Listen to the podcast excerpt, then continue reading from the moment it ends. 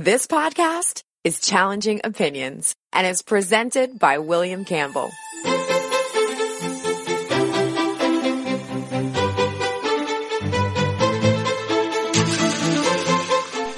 Thank you for downloading the Challenging Opinions podcast for June 17th, 2019.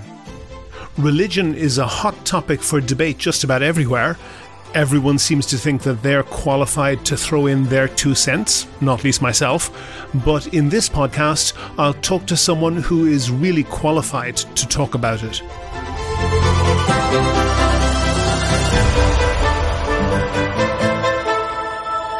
Challenging Opinions is the podcast where ideas are tested. Whether you are left or right, conservative or progressive, devout or skeptic. What matters is the strength of your argument, not the strength of your voice. Coming up on today's podcast. In the pre-scientific era, the story of Genesis was also a substitute for science because we didn't know the origin of the world or the universe. Well, I think that people didn't think about origins in, in the way that we tend to think about it now.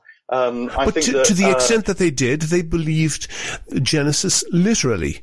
And the idea that Genesis was literally six days of creation started in about the 17th century. Yes. And we know this quite clearly because Augustine wrote a book called The Literal Meaning of Genesis in about the 5th century. And the first thing he says was, this can't be straightforwardly an account of what happened That's coming up in a couple of minutes. But first, I want to thank all my donors on Patreon. I really appreciate them all. In case you don't know, Patreon donors basically donate a buck or two per podcast or per month, and that helps me to devote more time to research and to finding interesting guests. So if you could do the same as them, there's details on the website and at the end of the show. It's worth paying attention to what's been happening in Hong Kong. In case you don't know, Hong Kong was a tiny British colony. It's one of the most densely populated places in the world, even though it still keeps some rural areas. It crams its people into a city that uses every square centimetre to the utmost. In 1898, Britain obtained a 99 year lease on what's called the New Territories, and those of you who are quick at math will have worked out that by 1997, they had to hand the territory back to the by then communist China. But Hong Kong was a roaring capitalist success story, and China didn't want to go killing any golden egg laying geese. So Deng Xiaoping agreed a form of government called One Country, Two Systems. Basically, that meant that China would remain a communist dictatorship, but Hong Kong would be a mostly democratic and totally capitalist territory with a strong independent judiciary, even though Beijing would have ultimate sovereignty. Don't get starry eyed about this. Many of the elected officials in Hong Kong know that they can take democratic principles so far and no further the rule of law is much stronger and politics and the media are much, much freer in Hong Kong than in China. But that freedom is tempered in part by a knowledge that if they exercise it too much, it might not last. One example was the case of the staff of Causeway Bay Books. This was a Hong Kong bookstore that sold books about mainland Chinese politics, which would be strictly banned there if anyone was stupid enough to try to publish them. For that reason, the bookstore was popular with visitors from mainland China. In 2015, five of the bookshop staff went missing in extraordinary circumstances. It seems clear they were variously kidnapped or subjected to extrajudicial arrest by the communist Chinese authorities while in Thailand, mainland China, and in Hong Kong. They were imprisoned for months and put under enormous pressure to renounce their Hong Kong citizenship, confess to crimes, repudiate their lawyers, disown their families, refuse help from the Hong Kong police and authorities, and the real target, disclose lists of Chinese customers who bought their books. The message was clear. The 7 million people in Hong Kong can play democracy all they want as long as there's no suggestion of an attempt to export even a shred of it to the mainland. China suffered huge international embarrassment over the affair. They hate this, but they were willing to ride it out, showing how they hate any hint of political expression even more. The five victims are still imprisoned or under house arrest in terrible conditions in China. Then, this last February, the Hong Kong government proposed the Fugitive Offenders and Mutual Legal Assistance in Criminal Matters Legislation Amendment Bill, better known as the extradition law. This was clearly introduced under pressure from China and would basically allow anyone the Chinese government wanted to be extradited from Hong Kong without much fuss. In short, it would make future Causeway Bay Books cases legal and avoid all the messy business of having to go around kidnapping people. The people of Hong Kong do not have a strong grasp on freedom, but they're not willing to give up what they have. On April 28th, 130,000 people marched in protest against the proposed law. Other international and online protests followed, and the Hong Kong government proposed three amendments limiting the scope of the law somewhat. Then on June 9th, more than a million people, according to organisers, marched, chanting scrap the evil law and calling for Carrie Lam, effectively Hong Kong's Prime Minister, to resign. Three days later, there were more enormous protests, with many people going on strike or closing their businesses. The protesters clashed with police and aimed to physically prevent legislators gaining access to their council to prevent them from enacting the law. Then on June 15th, Carrie Lam suspended the new law indefinitely. That has not stopped the protests. On June 16th, the day before this podcast is published, 2 million people protested. This in a territory with a population of only around 7 million. Police were obviously ordered not to interfere and the protest was entirely peaceful. Carrie Lam apologized for proposing the new law, but the protesters don't believe this is enough. They want her to resign. As I'm recording this, I can see that Joshua Wong, a leader of the 2014 pro democracy protests, has been released from prison, an obvious move to placate protesters. There are two things to learn from this. First, the Chinese communist leadership have absolutely no regard for democratic values. But, secondly, that doesn't mean that they are immune to public opinion. They take unrest very seriously. They will do everything to try and stop it, sometimes offer concessions, but other times lock up peaceful protesters, kidnap booksellers, or mow down students with tanks. These protesters are bravely walking a very fine line.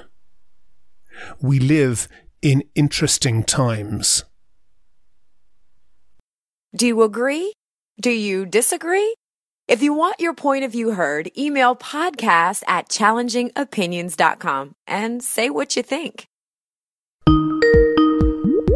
On the line now, I have Mark Vernon. He's a psychotherapist and a writer. He's got a degree in physics, two degrees in theology, and a PhD in philosophy. And if that doesn't sound educated enough, he's also written books covering subjects from friendship and belief to well-being and love. His next book, A Secret History of Christianity, is published at the end of August by John Hunt Publishing. And Mark, I was watching some of your videos. One of them uh, was entitled Why Christianity is is failing. Now, you're coming at this obviously from a Christian point of view, but why is Christianity failing? Well, perhaps behind a lot of those qualifications uh, is a, a, kind of search, uh, particularly in, around, and through Christianity. You mm-hmm. I, I, used to be an Anglican clergyman, in fact, um, and um, my own sort of personal struggles uh, with Christianity, um, I wonder whether they reflect things that other people will connect with, uh, maybe even um, things going on. I think particularly in Western culture, mm-hmm. um, maybe uh, particularly in Northern Europe. Um, I think to some degree in the US as well. Mm-hmm. Um, and so I'm trying to think about that, trying to really understand what that might be about.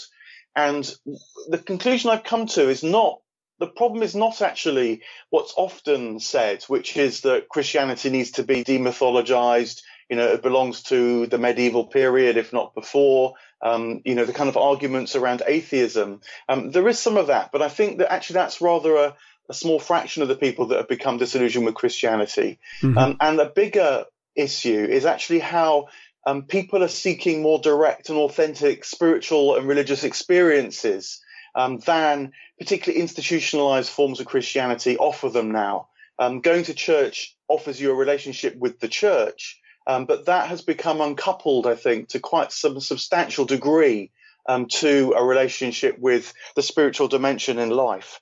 Um, and it's actually making a better connection with that dimension rather than feeling that dimension has somehow been superseded that I'm trying to get onto. Well, you mentioned the the atheist uh, point of view there, which I guess is, seeking a rationalist rather than a religious meaning to life. If I'm not using that phrase wrongly, but isn't it true that maybe there are people who are into having their personal angel divined or who want to go to uh, go to psychics or whatever and exhibit some types of supernatural beliefs but they're just not so deeply grounded because there is a rationalist explanation to the world? Well, I think that what's happened with the rationalist explanation um, is that and what was initially a kind of methodology, a way of investigating the world, and became an ontology, um, mm-hmm. to use the kind of philosopher's words. It became a way of assuming that the world actually was.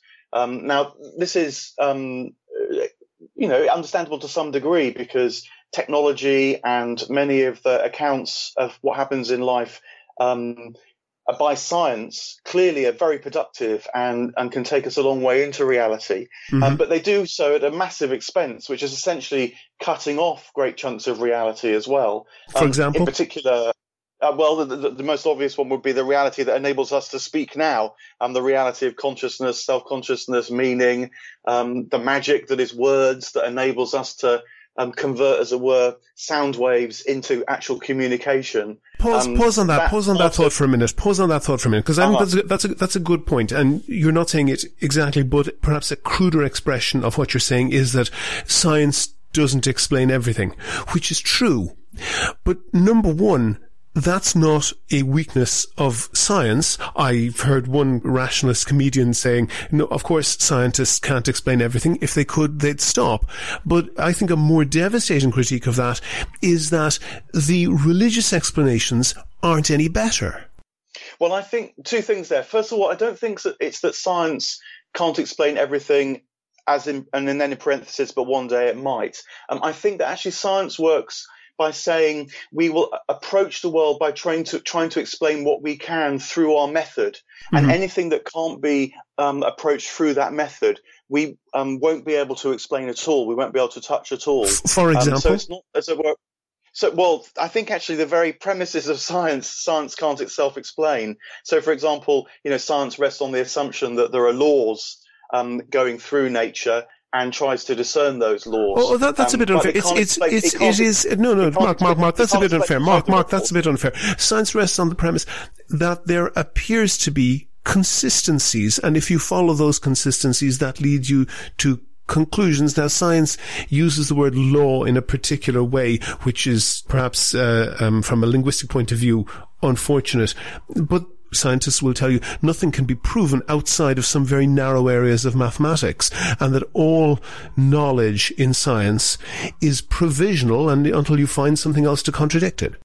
Yeah, my argument is not with how much um, what science proposes and tests and predicts and all those good things that science can do. Mm-hmm. Um, it's it's not with that so far. It's not really with that. It's that science itself rests on taking a certain approach to reality, running with that approach as much as you can. Um, mm-hmm. Um, but that doesn't mean you've captured the whole of reality in your approach. Um, and particularly uh, things like, you know, why it is that the human mind can resonate with reality um, and understand it. Um, but but has has religion captured any of those any better? Well, I think the religion tried to do it differently. Um, it doesn't actually seek to explain um, what it uh, um, uh, offers um, is a way of kind of navigating through reality. Um, so, for example, myths, you see, I don't think were early scientific attempts to try and explain things before science itself really got going. Uh, myths are stories, um, they're patterns of a different kind um, that enable people to navigate through life, not by explaining it in an objective sense, but by knowing it subjectively to discern, you know, the patterns, as it were, much more like psychology perhaps than like physics. Mm-hmm. So I just think that um, religion is is is uh, it's not unrelated to science, but it's a different approach to reality, and and ultimately, actually, I think complements science. The two quite go together. Um, you might say there are certain myths that are woven into science in order for the science to get going. Uh, okay, like, example, pause. I'll, I'll, I'll, stop you on that one as well. And and you're yeah. you're right that myths have another function as well, but in the pre-scientific era, the myth of, for example, Genesis, I don't want to say myth in a, in a disparaging way there, the, the, the story of Genesis was also a substitute for science because we didn't know the origin of the world or the universe. Well, I think that people didn't think about origins in, in the way that we tend to think about it now. Um, but to, that, to, the uh, extent that they did, they believed Genesis literally. Now, it wasn't well, only a, a literal explanation of our origins, but it did serve that purpose. Well, I think, I mean, this is partly a historical, almost an empirical question. Mm-hmm. And the idea that Genesis was literally six days of creation started in about the 17th century. Yes. And we know this quite clearly because Augustine wrote a book called The Literal Meaning of Genesis in about the 5th century.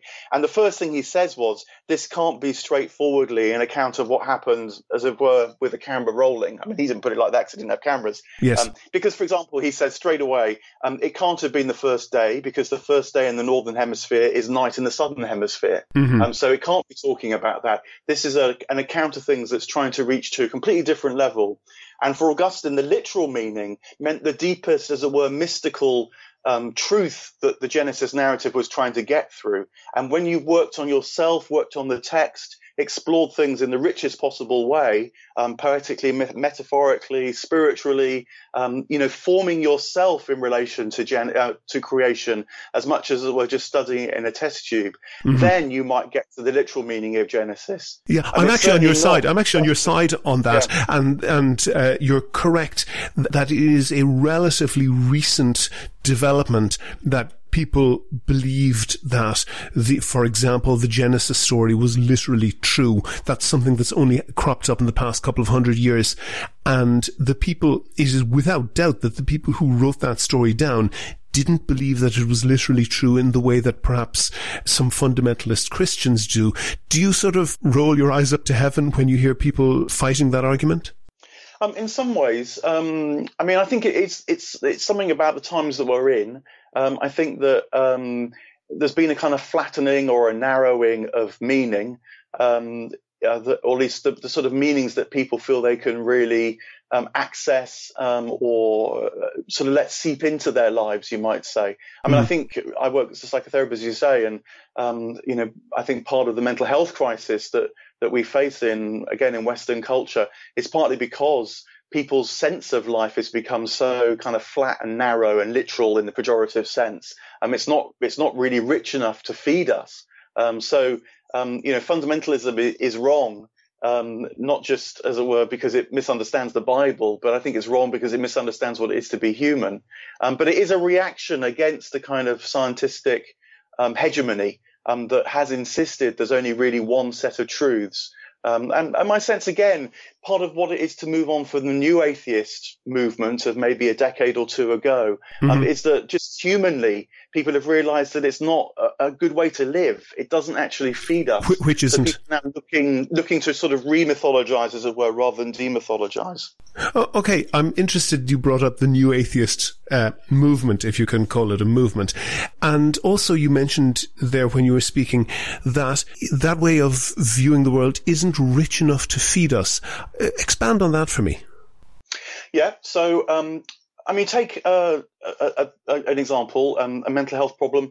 You know, someone might start talking about their feeling uh, depressed or um, feeling anxious, um, say in terms of their amygdala firing or their serotonin not working properly, or um, you know something like that, a rather uh, um, biochemical, mechanistic approach to things. Mm-hmm. but the, mi- the minute you start talking to them, you realize that there's a, there's a story here. Um, there's all sorts of other elements and factors um, uh, playing into that. And moreover, you know, as it were, um, when they took the pill that was supposed to adjust, say, a serotonin level or um, some other um, biochemical aspect of themselves, it, it wasn't enough. Um, even if it eased their suffering, um, it still left them feeling only kind of a, a, few steps further forward. And they realized that to be human is to deal with a problem like that in, you know, in all sorts of ways, many multidimensional ways, not just to think of yourself as a sort of biological robot. Can I give you a counterexample there, Mark? Because I've been to various countries, uh, Russia and various other countries in the former Soviet Union, and it strikes me that a lot of the depression, I mean, economic depression, but also kind of a societal depression that you have there comes from the falling away of the meaning that people got from the idealism of the Soviet Union and how people were constantly being urged to be part of a community and so forth. That's fallen apart. Religiosity has increased. So we see uh, Vladimir Putin, for example, hanging out with his former KGB buddies in the uh, who, who were the, the leaders of the Orthodox Church. So my my point is that that's not exclusively something that's uh, in the domain of religiosity, is it?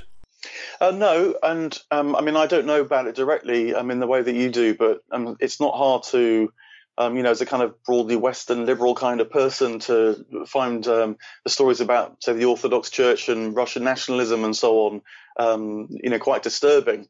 Um, the mm-hmm. way that seems to be going. but you know that kind of belong feeling you belong to a group. And in particular, feeling you belong to a group because you feel under threat from other people, from other groups, um, which, you know, on a national scale is partly what nationalism plays into. Um, that certainly is a way to try and find meaning. Um, yes, but uh, prior to that, in the Soviet, in the Soviet times, yeah, but prior to that, in the Soviet times, for whatever, you know, hardships they had, there was, and there was a lot of cynicism, but there was an element of community there, which has fallen away since, and which is, you know, the damage of that is uh, visible. And, and there are people who hanker after the Soviet times when, you know, neighbors were neighborly and it wasn't such a hard bitten capitalist world. My, my point is that that's something that can exist outside the realm of religion. Yeah, yeah, no, I, I, I, see what you, I see what you mean, and uh, again, I don't know the situation in Russia at all directly. Um, I mean, the, the, thing that does come to my mind there, actually, when you say that, is a book by the psychotherapist Erich Fromm, who mm-hmm. um, wrote a book called The Fear of Freedom, um, and um, he made a point which is, you know, quite generalizable, um, that actually um, there's something quite scary about, as it were, um, taking responsibility for your own life um, rather than feeling part of a group um, that is guiding your life. Um, and uh, I think that whatever that group might be, whether it be a religious group or a secular group, um, one shaped by an ideology, um, you know, th- there is a kind of comfort in that. There's no two ways about it. and to find yourself on an edge or stranded, um, uh, feeling alienated from uh, you know from party or place. Um, there's something that's quite uh, scary about that. Um, but that freedom, you might say, um, is also an opportunity to discover something deeper about yourself, which ultimately I I would argue is located in a spiritual aspect of who we are, um, rather than, say, in a political aspect or an economic aspect of who we are. I want to just play a short clip from you, actually from Sam Harris, who I think is regarded as maybe the high priest of the uh, new atheists, if that's not a contradiction. And it kind of gets at something that I feel about a lot of religions. So I'll play you the clip first. And this is Sam Harris, who's gone into a bookstore and closed his eyes, pulled a book at random from a shelf in the bookstore and it happens to be a recipe book and he fi- uh, pulls out a recipe at random from the recipe book and he interprets it in what he sees as a religious way.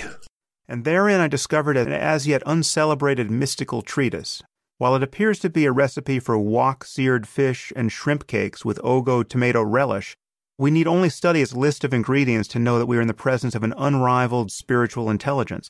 And then I go through with a, a mystical interpretation of this recipe. The snapper fillet, of course, is the individual himself, you and I, awash in the sea of existence. And here we find it cubed, which is to say that our situation must be remedied in all three dimensions of body, mind, and spirit.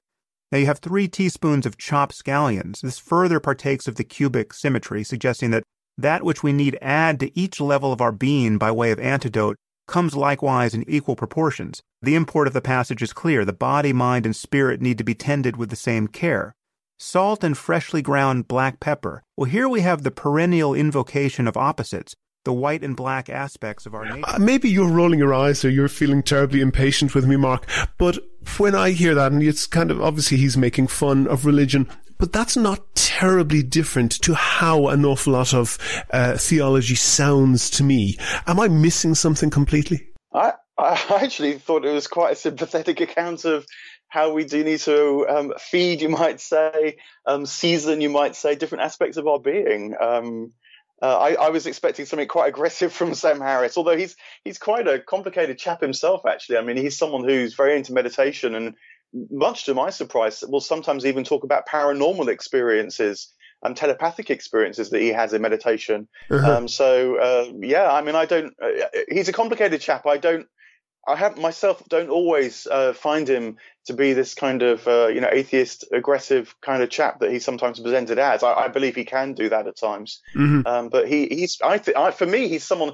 okay he he doesn't like the church and doesn't like religion. I'm not particularly uh, you know, enamored of that side of institutional uh, religiosity himself either. But I, I, I find in him quite a lot of interest in the spiritual dimension of life. In fact, I, Mark, I think you and I come from this from completely different points of view, and and really the the, the question that I wanted to ask, or the, the, what I wanted you to explore there, was that when I hear a lot of theology and a lot of the things you're expert in, they sound ridiculous to me.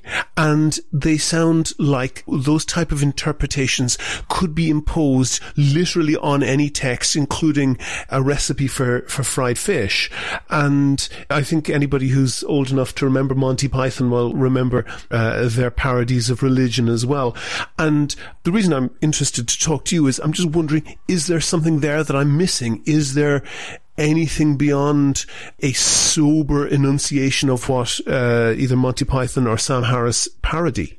I, I mean, in a way, I think the parodies do us a service because the thing that is always talked about uh, when these multiple levels of interpretation um, are, you know, are um, pursued, um, you know, right going right back through Thomas Aquinas, right back to Augustine in the Western tradition, the one I happen to know, um, is the key element of discernment um, it is easy to spin off different readings, different interpretations.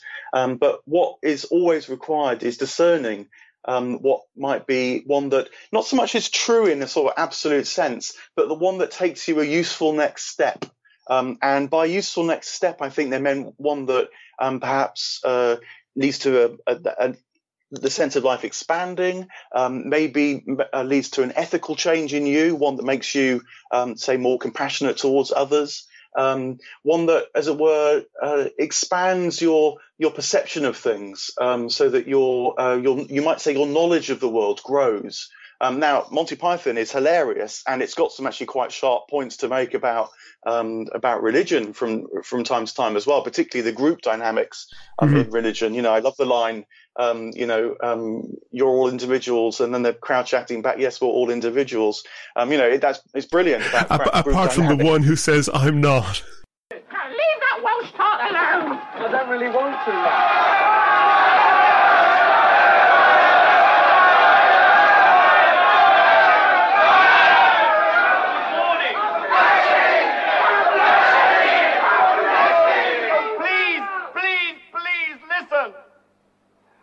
I've got one or two things to say. Tell us! Tell us both of them! Look, you've got it all wrong. You don't need to follow me. You don't need to follow anybody. You've got to think for yourselves. You're all individuals. Yes, we're all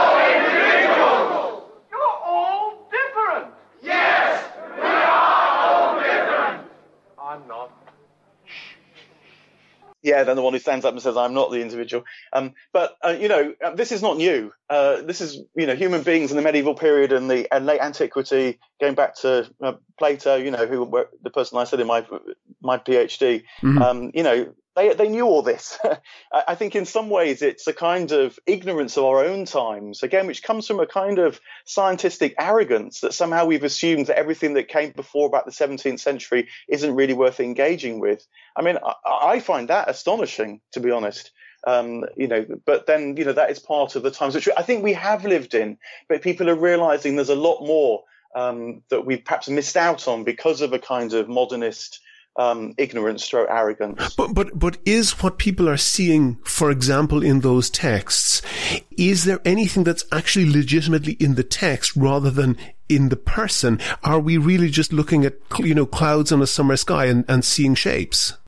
Well, you see, again, if you you know read any kind of instruction to sort of how to read the Bible in, say, the 10th century, any any one of any any serious weight, the mm. first thing they would tell you is the meaning is not in the text. Um, how could it possibly be the meanings in the text? The text as itself is just a kind of me- channel that's trying to speak to you from the other side of the text. The meaning is in um, the engagement between who you are and between the text for sure, but then between the spirit um, that's communicated through the text. Um, so the meaning forms, as it were, in your life. Okay, pause, pause, pause, pause, Mark, pause. How, how, how can we be the, how can, how can we be sure that what you call the spirit is not just projection?